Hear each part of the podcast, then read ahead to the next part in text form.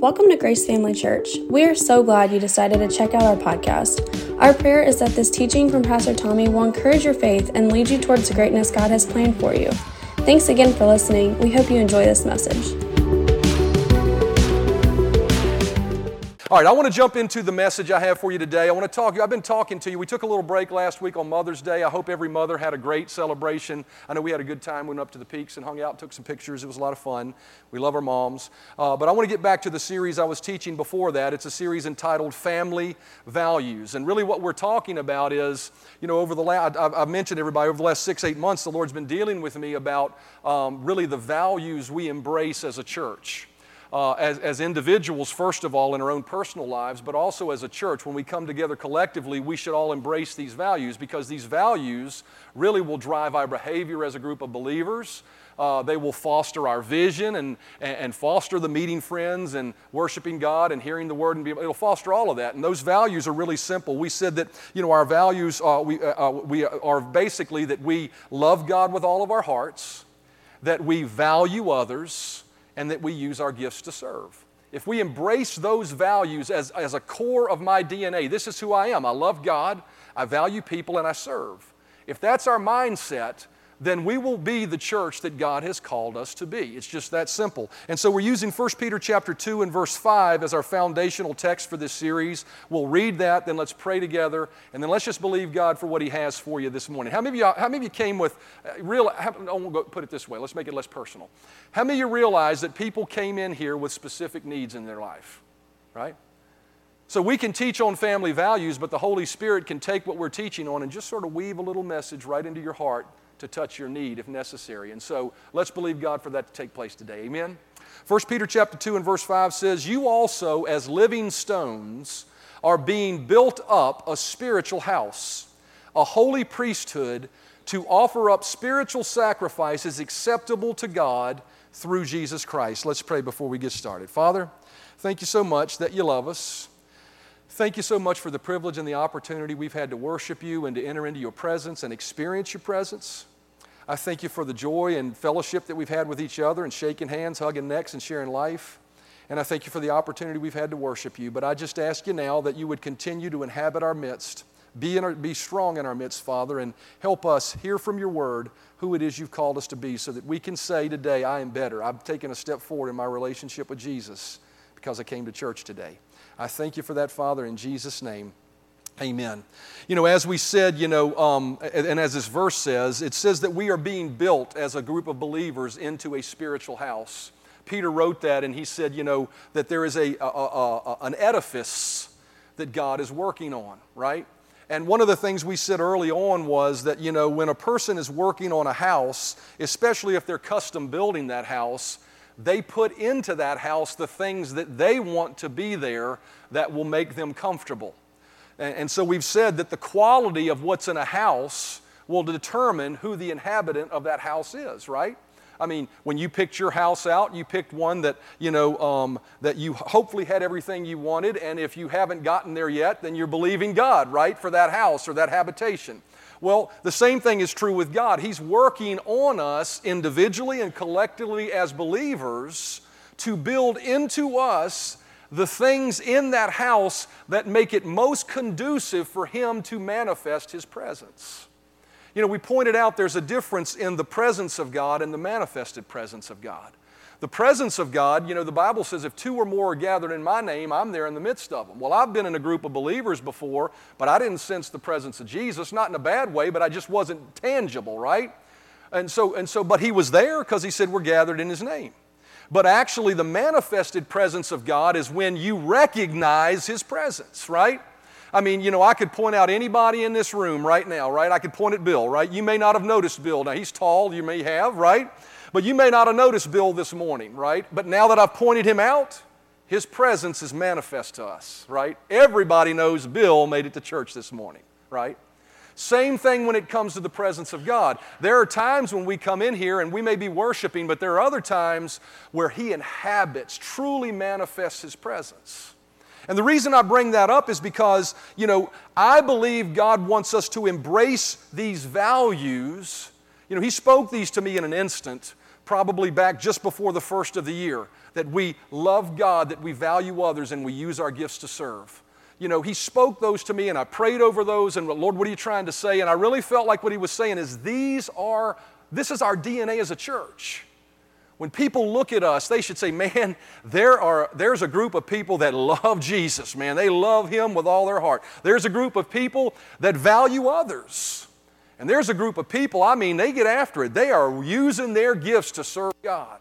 And so those are, the, those are the values that we should embrace as a group of believers. And so we, we tackled that first one in our first couple sets of messages. We talked about loving God with all of our hearts. A little bit of review since we took a week off. Matthew chapter 22 and verse 37 says, Jesus said unto him, Thou shalt love the Lord thy God with all thy heart and with all thy soul and with all thy mind. This is the first and great commandment. So not only is it our first value as a church, it's the first commandment for us as believers that we should love God with everything that is in us, right?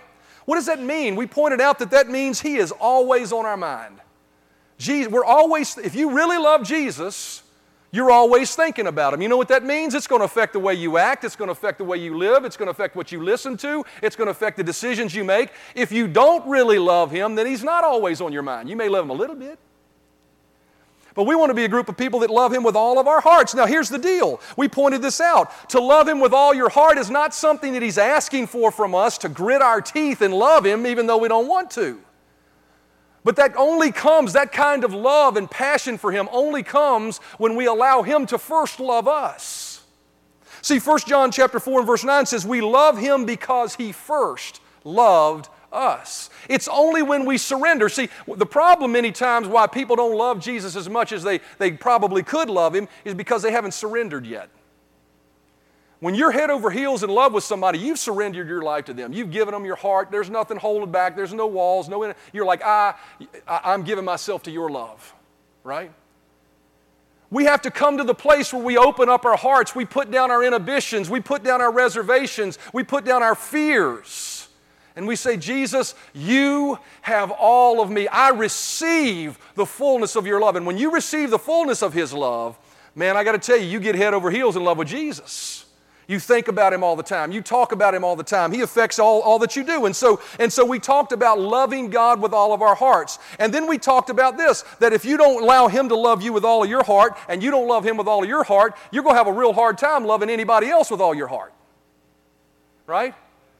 You can love others adequately. This is real important. You'll never love anybody adequately until you learn to allow Jesus to love you fully. You'll struggle in relationships in all sorts of ways because you'll never have the purest example of real love. Real love ain't found in a person, real love is found in Jesus. He's a person, but not in a human being. It's found in Jesus, the God of the universe. And so we pointed out that if we want to love others and embrace that second value we're talking about of really valuing others, we got to have that first one established. But once we get that first one established, then we need to value others. That's what we talked about uh, a couple of weeks ago. That word value means to esteem or to lift up. Romans chapter 12 and verse 9 and 10 says, Don't just pretend to love others, really love them. Now, I got to tell you, if Paul had to write that to the Roman church and remind them to not pretend to love, but to really love, then we need to take heart to that because there's a capacity in us to pretend to love. Oh, I love you, brother. Bless you, brother. I love you. But do you really love them? Right? Do you really love others? Love each other with genuine affection. And notice this this is how you do it Take delight in honoring them. So we pointed out two weeks ago, and I want to just, just lay this out to set up the rest of today's message. That word honor means to esteem. When you esteem something, you lift it up, you elevate it, right? If you esteem something. So when, when the Bible talks about, and we talk about our culture being a culture of valuing others, that means that every single person that is in this place, if you call this your church home, and I, I believe this applies to you if you just call yourself Christian, right? You need to lift people up when you engage with them. And I'm not talking about being positive words. I'm talking about in the way you perceive them. See, because what happens a lot of times with believers is they rank people. Some walk in the room and they look at them by the way they look and say, oh, that one's, you know, somebody I want to know. Oh, that one's not one I want to know. Oh, that one's really weird. right? I fall into the weird category. But we rank people that way, right? And, and, because we see them as weird or different, what do we do? We don't esteem them, we demote them in our attention, in our care for them. But the reality is, the Bible, I'm getting ahead of myself, but the Bible says it's the lesser parts we need to esteem more, right? Somebody you might diminish is the one you really need to lift up. So when we talk about esteeming and valuing and honoring others, what we're talking about is, is lifting them up to a place, elevating to them to a place of dignity. Right? So that when anybody walks in here and they say something to us, they get our attention.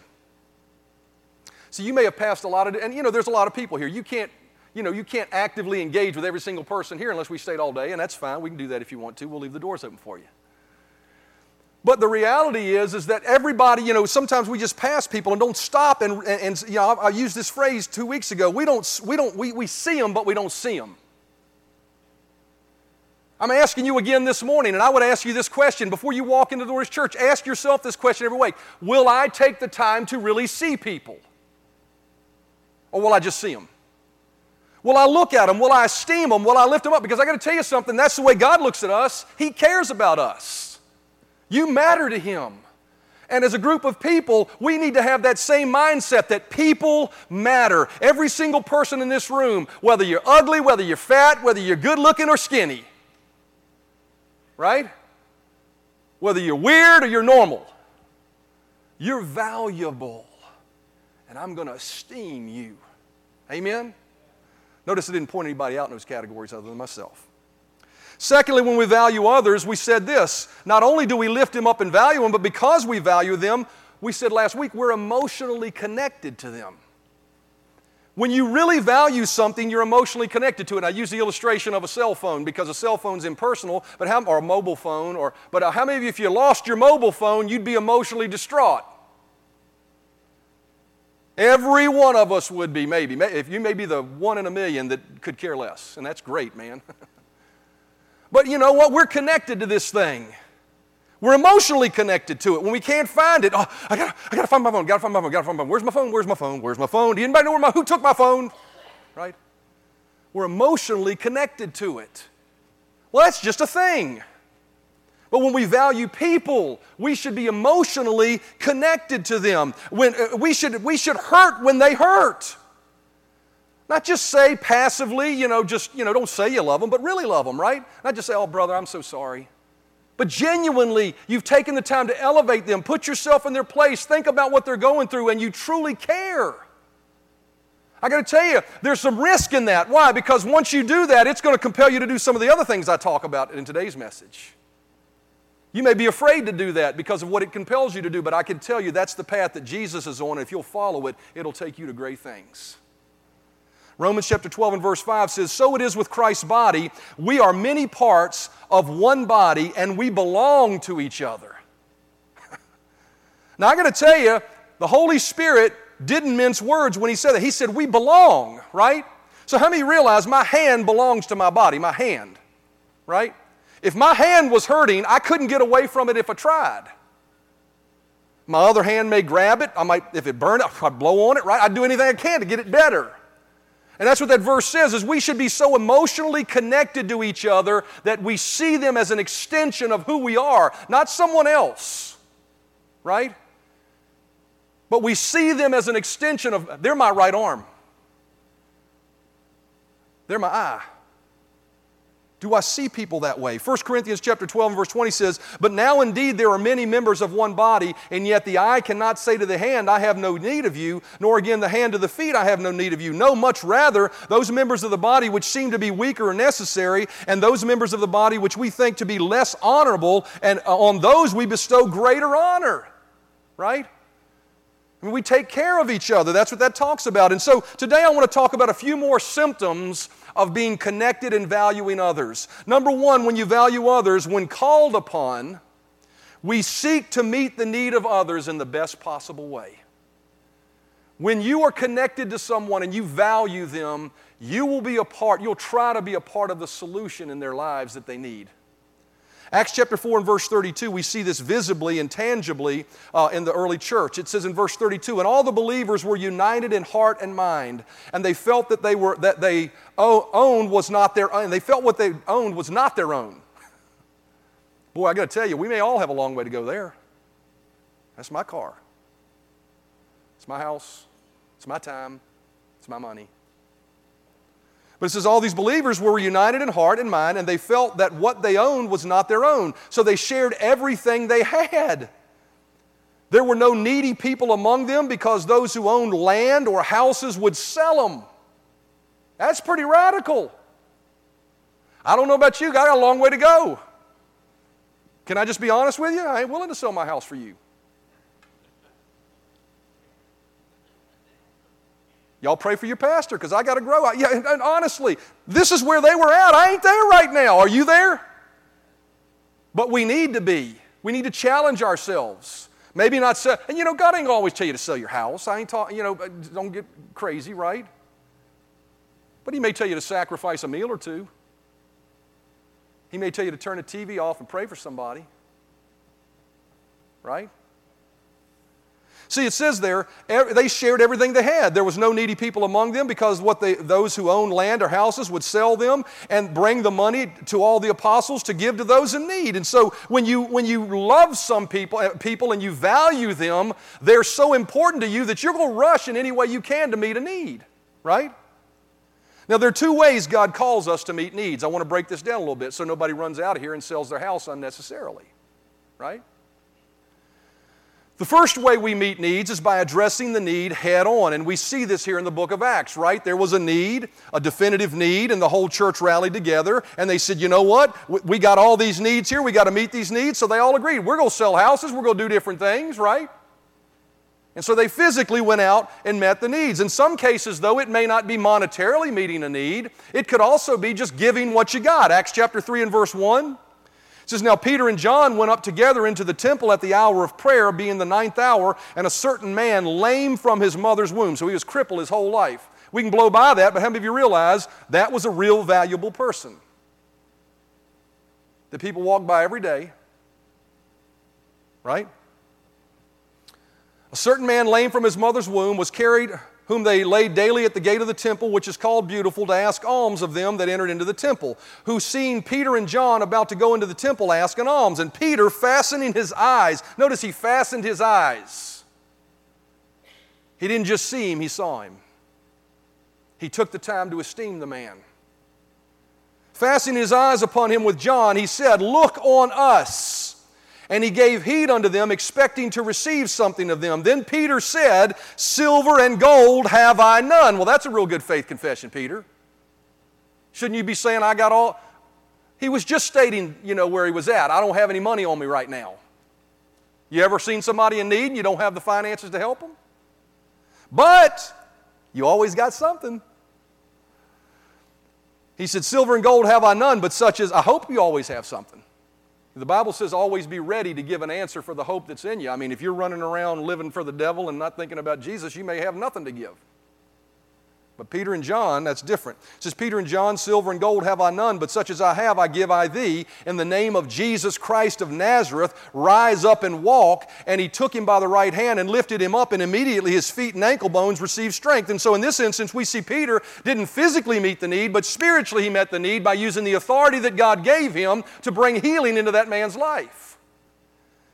And so in some cases, you know, how many realize we have that authority today as believers? See, some people think, well, that was just Peter, that was just John. But Jesus told us as believers, we've been given the name of Jesus. We've been given the authority of the believer. And when people open their heart to us and are willing to receive, we can use the name of Jesus and deliver healing, help, and deliverance to them. Matthew chapter 10 and verse 7, Jesus said, As you go, preach, saying the kingdom of heaven is at hand. And notice what he told us to do heal the sick cleanse the lepers, raise the dead, cast out demons. Freely you have received, freely you give. I want you to understand, I want you to understand something this morning. You, as a believer in the Lord Jesus Christ, have the capacity because of the Holy Spirit living in you to fulfill that verse. That ain't reserved for just a few televangelists that might or might not be real. right? Might be taking you for a ride, maybe not taking you for a ride, right? I don't, I'm not going to judge people. But the reality is, you, that was not intended just for some televangelist. It was intended for you as a believer. You have the ability when someone is distraught and being tormented by demons to tell the devil to take his hands off of them in the name of Jesus, and they have to go. You have the right to lay your hands on people who are sick and hurting and say, Be healed in the name of Jesus, and trust God for healing to come into their life. You have the ability to tell people, Silver and gold have I none, and you may not be at the place to, to feel comfortable praying for those that are sick, but at least you can tell them, Silver and gold have I none, but you know what? I've leaned on Jesus before, and He's helped me. He's helped me. Just give what you got, right? And so sometimes we meet needs by directly addressing the need, but then there are other times we meet needs by not so much directly addressing the need, but maybe addressing the underlying problem that's causing the need. How many of you realize that you got somebody that won't work, that's lazy, they have no money, and you just keep on giving them money, you ain't helping them at all. You're propagating the problem. See, sometimes when people are going through difficult times, it ain't just flipping a dollar bill at them or just throwing a track at them. Sometimes it's taking the time to get to understand their situation so you can speak truth into their life that'll really change the situation for them. You know, I can tell you as a church, we've adopted this. We used to get calls all the time asking people, asking for money, asking for money, asking for money, asking for money. Well, you're a church, shouldn't you give them money? First of all, as the pastor and the good steward of the money that you give, no, I ain't giving them money if I don't know them. I'm not, unless the Holy Spirit tells me to. But I do this. Hey, if you're in a position of need, let us talk with you and understand what's going on so that we can give you some financial counseling, get you in a good spot in your life, and so that, and you know, typically they don't want to hear that. Because people want a band aid, they don't want a, a healing. But notice, sometimes what we have to do in our lives is we have to dress people with by speaking the truth. Everybody say, speak the truth in love. Now, I'm going to read to you a long portion of Scripture from the message translation, which is a transliteration. It's not an exact, tra- you know, it's not exact translation word for word like some of, the, some of the other ones out there, but it gives you a good picture and it's pretty much in your face. So I, want you, I just want you to understand Paul, at times, did not tell people to dig in your pocket and help somebody. Sometimes he told them to speak the truth to them. Notice what it says here Our orders, backed by the Master Jesus, are to refuse to have anything to do with those among you who are lazy and refuse to work the way that we taught you. That's pretty strong, isn't it? Don't permit them to freeload on the rest. We showed you how to pull your weight when, you were with, when we were with you, so get on with it. We didn't sit around on our hands expecting others to take care of us. In fact, we worked our fingers to the bone, up half the night moonlighting, so you wouldn't be burdened with taking care of us. And it wasn't because we didn't have a right to your support, we did. We simply wanted to provide an example of diligence, hoping it would prove contagious. Don't you remember the rule we had when we lived with you? If you don't work, you don't eat. Now, that's not talking about people that are struggling with physical ailments or truly handicapped and they can't work. You understand that, right? And now we're getting reports that a bunch of lazy good for nothings are taking advantage of you. This must not be tolerated. We command them to get to work immediately. No excuses, no arguments, and earn their own keep. Friends, don't slack off in doing your duty. How many realize hard work's a good thing? Amen. If anyone refuses to obey our clear command written in this letter, don't let him get by with it. Ooh. Point out such a person and refuse to subsidize his freeloading. Maybe then he'll think twice. But don't treat him as an enemy. There it is again, valuing people, right? Sit him down and talk with him. Talk about the problem as someone who cares. So, what's the point of this whole thing? The point is if you care about people, you will always want to meet their needs. But to meet their needs, there are sometimes different ways the Holy Spirit will lead you to do it. Sometimes it's physically meeting the needs, sometimes it's using your authority to pray for some, but sometimes it's sitting down and getting to know them to understand what's the underlying root cause of this problem so that I can speak truth in their life if they're willing to hear it, right? So that I can really help them. You know, that's why we created back in the fall, you know, we sort of revived our discipleship program and we have people that are committed to walk people through the first initial steps of being a believer. Why? So that we can invest in them and speak truth into them and allow them to establish principles that will help them grow to be the person God has called them to be. And so, what, what that verse points out is God doesn't expect us to be a continual uh, supply to a problem that a person has. But He does expect us to be a source of truth and help in people's lives. Ephesians 4 and verse 15 says, Instead, by speaking the truth in a spirit of love, we must grow up in every way to Christ, who is the head. So, what that says is that when we speak the truth in love, it has the capacity to help us grow. Now, a couple things to note about speaking the truth in love, because as soon as you bring this up, I just always like to share this in light, in light of that. Speaking the truth in love, number one, doesn't give you a license to be a critique of everybody's life. See, a lot of people think they've been called to just tell everybody they're wrong. God hasn't called you to tell people they're wrong. You say, what, doesn't the scripture say it's there for instruction and reproof and correction? Yeah, in your life. Get the beam out of your own eye first, right?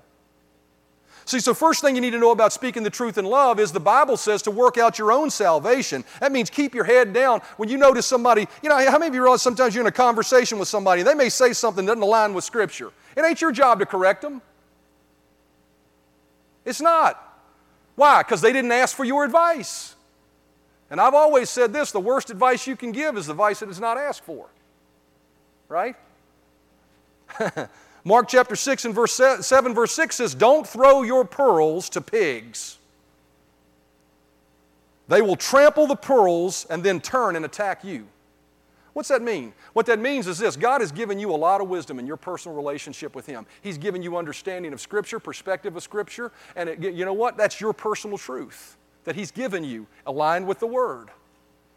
But what that says is don't take it and just throw it out there to other people. Why? Because you'll have the capacity to offend them, number one, because they didn't ask for your opinion.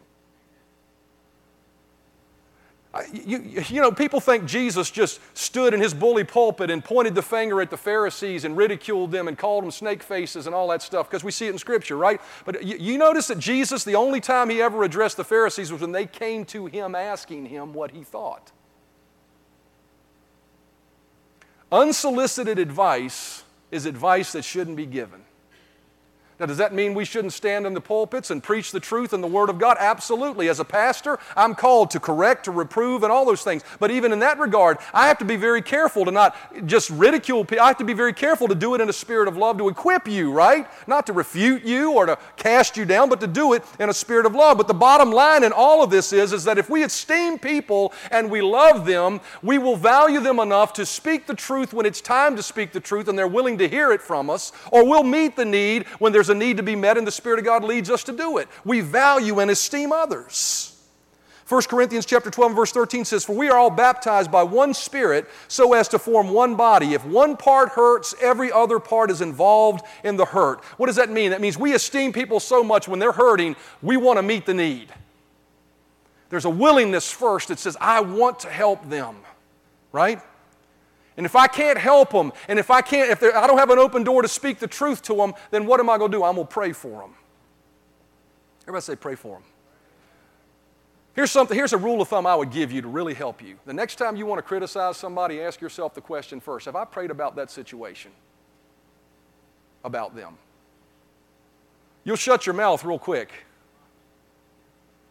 Hit your knees when you see something, you, if you see something needs to be fixed. Don't go gossiping it around the world. Get on your knees and pray for them. Amen? Amen. As, a, as a, a musicians come, I want to close by talking about one last value real quickly. Not only will you meet a need, but when you value something, you will protect it. When you value something, you'll protect it. Now, we were blessed to just get my daughter a, a, new car. She had been without one for a year because she'd been a freshman in college. And uh, we were blessed. God just really worked it out so we could get her a, a car, not a brand new car, but a car to drive. I won't buy a new car. I'll buy used ones. But, but we got her a nice car, and we were blessed to do that. But I got to tell you something.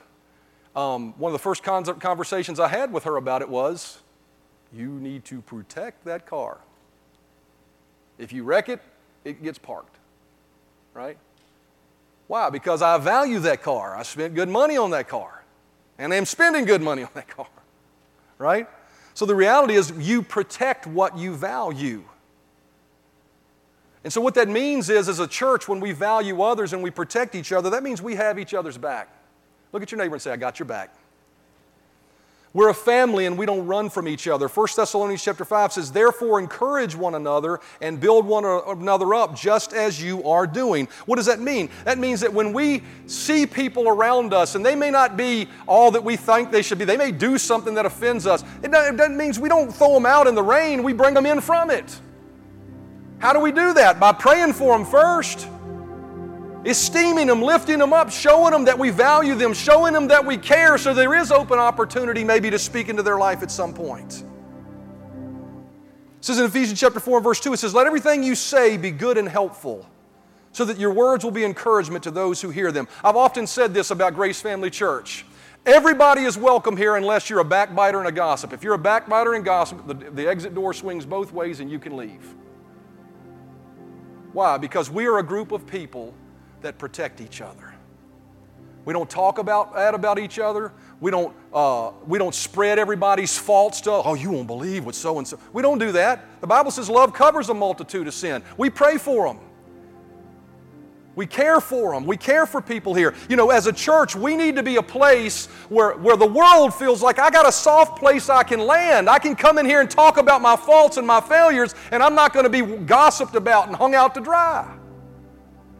Galatians chapter 6 says, Brethren, if a man is overtaken in any trespass, you who are spiritual, restore such a one in a spirit of gentleness, considering yourself, lest you also be tempted. Bear one another's burdens, so fulfill the law of Christ. When we value others, we protect them.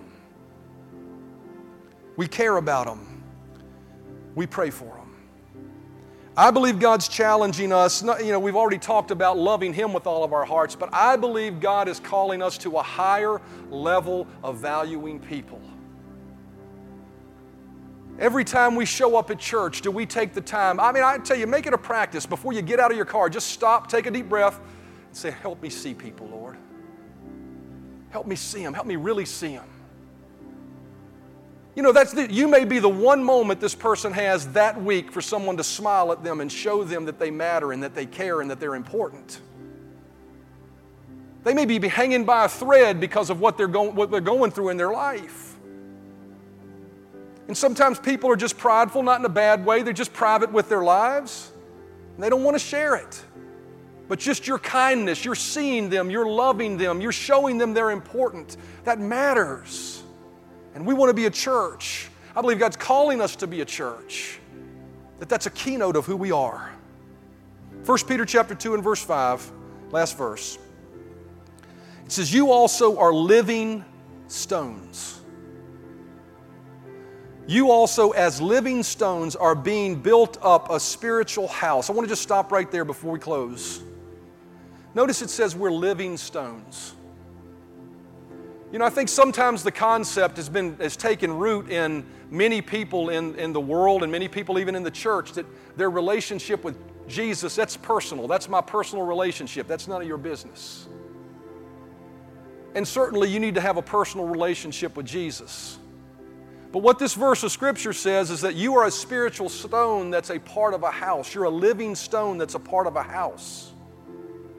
I mean, that's, foundational truth for our lives as believers.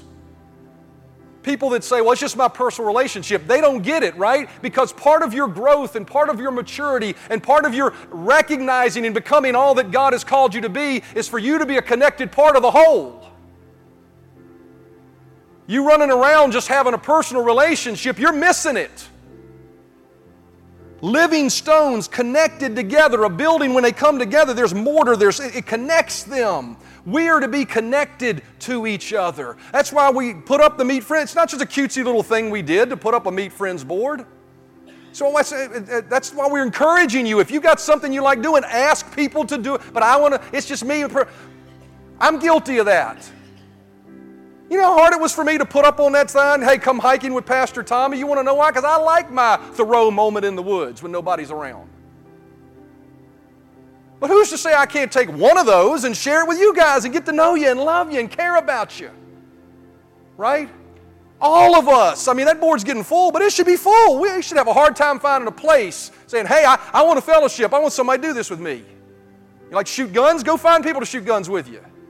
But make it believers. Why does it have to be the guy that likes to drink the beer and cuss and not love Jesus? Right? Interconnected. We are living stones. And we need to be connected. We need to value each other as an extension of ourselves, somebody I'm emotionally connected to. I got to tell you, I said it two weeks ago. I am growing as a pastor because of these messages. I have made it a point to see you more than I have seen you in the past. We all need to follow that example. We all need to see each other. We all need to love each other. We all need to care for each other. That needs to be the DNA of who we are as a church. Amen? Amen. Bow your heads with me. Father, Thank you so much for loving us. Thank you so much that all that you're calling us to is simply an example of how much you love us. You're head over heels in love with us, always thinking about us. We are always on your mind. You value us and esteem us so much that you sent Christ to die for us. Help us exemplify your character. Help us exemplify your love and esteeming and caring for others. Let us truly, as a group of believers, let that value be, those values be our DNA. Thanks for listening to our Grace Family Church podcast. We really hope you enjoyed this message. If this ministry has blessed you in any way, we would love for you to get connected. Just go to gfcva.info to learn more about who we are, how to give to this ministry, or how you can get involved. Thanks again for listening, and we hope to see you soon.